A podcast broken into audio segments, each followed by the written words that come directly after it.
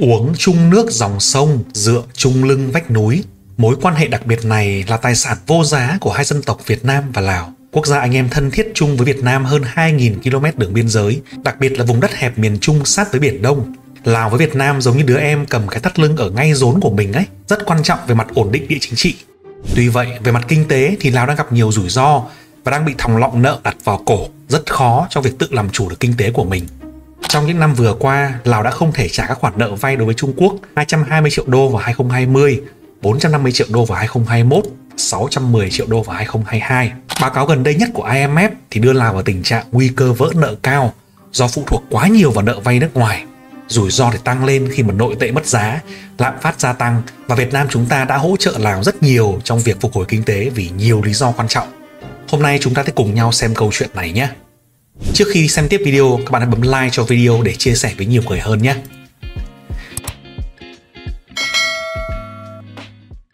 Lào quan trọng với Việt Nam như thế nào?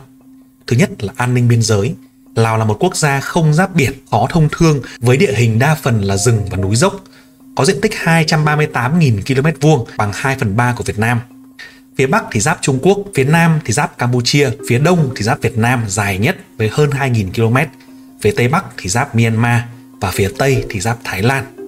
Diện tích của Lào là 238.000 km vuông bằng 2 phần 3 Việt Nam, dân số chỉ có 8 triệu người, chưa tới 1 phần 10 của Việt Nam.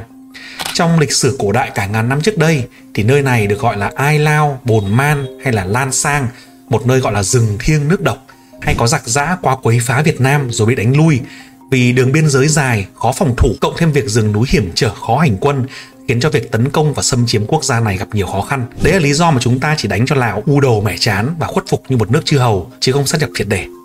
Biên giới Lào sát với Việt Nam dài khoảng hơn 2.000 km, tựa lưng nhau vào dãy Trường Sơn, đặc biệt là vùng miền Trung như tỉnh Quảng Bình là vùng hẹp nhất nước ta, từ Biển Đông tới biên giới Lào chỉ 50 km.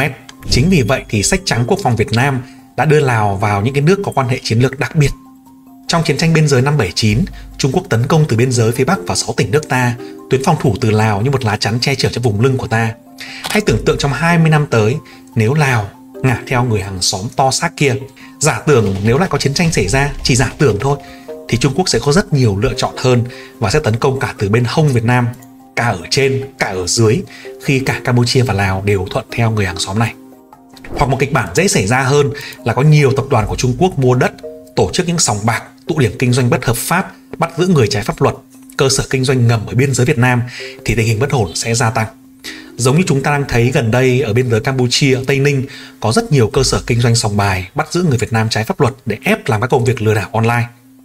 Thứ hai là về an ninh nguồn nước. Sông Mekong là một trong những con sông lớn nhất trên thế giới, bắt nguồn từ cao nguyên Thanh Tạng ở tỉnh Thanh Hải, chảy qua Vân Nam Trung Quốc, chảy qua các nước Lào, Myanmar, Thái Lan, Campuchia và đổ ra Biển Đông ở Việt Nam. Trung Quốc thì là đầu nguồn, chúng ta thì là cuối nguồn. Lào là một phần quan trọng ở đó. Lào hiện đã có khoảng 80 đập nước và đang có kế hoạch xây thêm 240 đập nữa để sản xuất điện. Phía dưới hạ lưu thì Việt Nam đã bị ảnh hưởng nặng nề bởi vấn đề này. Năm tỉnh Kiên Giang, Bến Tre, Tiền Giang, Cà Mau và Long An đã phải công bố tình huống khẩn cấp về hạn hán và xâm nhập mặn trong những năm vừa qua.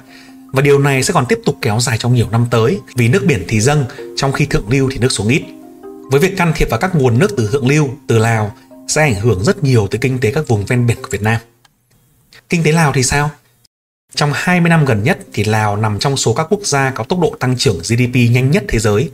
Mức này đạt liên tục trung bình 7% một năm, chủ yếu do đầu tư mới và các dự án thủy điện, khai thác mỏ và hạ tầng. GDP của Lào tăng từ 1,7 tỷ đô lên 19 tỷ đô vào 2021 và giảm trong 2022 với mức là 15,7 tỷ đô.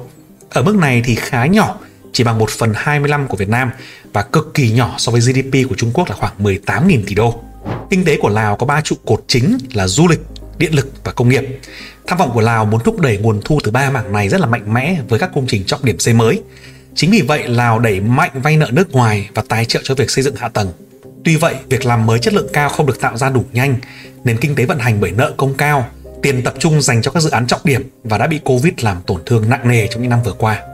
Lạm phát của Lào tăng lên 40% vào đầu năm 2023 và giảm xuống còn 27% vào tháng 6 năm 2023. Đồng kiếp Lào thì mất giá mạnh gần 26% trong 12 tháng qua, càng khiến các khoản nợ nước ngoài trầm trọng hơn. Lào vừa khai trương tuyến đường sắt cao tốc trị giá 6 tỷ đô nằm trong con đường sắt xuyên Á của Trung Quốc từ Côn Minh qua Viêng Chăn tới Bangkok rồi Singapore. Đặc điểm nổi bật nhất của khoản đầu tư này là quy mô không tương xứng so với nền kinh tế Lào. Đoạn từ Viêng Chăn đến Bô Ten kéo dài 422 km và nối với Côn Minh, có chi phí khoảng 5,9 tỷ đô, tương đương với 30% GDP của Lào. Đây là một mức giá rất cao so với đường sắt bột dây, chi phí xây dựng lên tới 14 triệu đô la trên một km, đặc biệt là một quốc gia chỉ có mức thu nhập bình quân đầu người là 2.600 đô la. Đường sắt cũng rất phức tạp, 47% chiều dài của tuyến đi qua 75 đường hầm và 15% chiều dài của nó chạy qua 167 cây cầu, cũng độ chi phí lên. Và hầu như tất cả các khoản tài trợ đến từ Trung Quốc. Công ty đường sắt Lào, Trung Quốc được sở hữu 70% bởi 3 doanh nghiệp nhà nước Trung Quốc và 30% bởi chính phủ Lào. Liên doanh này được tài trợ bằng vốn chủ sở hữu bằng vốn vay theo tỷ lệ 60-40 với ngân hàng xuất nhập khẩu Trung Quốc cung cấp 3,6 tỷ đô la Mỹ cho thành phần nợ. Không chỉ cho vay nợ, Lào cũng không có tiền để góp vốn 30% này và Trung Quốc đã cho Lào vay thêm tiền để góp vốn. Số tiền được vay thêm là 480 triệu đô la Mỹ trong số 740 triệu đô la Mỹ mà Lào cần góp và Lào chỉ góp vào là 240 triệu đô la Mỹ thôi. Khoản vay thì có lãi suất khoảng 2,3% một năm và Lào đã cam kết doanh thu từ những cái mỏ bô xít và ba mỏ kali để làm tài sản thế chấp cho khoản vay này. Nợ nước ngoài của Lào tính đến 2021 nó khoảng chừng 15 tỷ đô. Trong đó lớn nhất thì là Trung Quốc với con số khoảng 5,5 tỷ đô. Ngoài ra thì Lào cũng vay ADB và những cái quốc gia khác.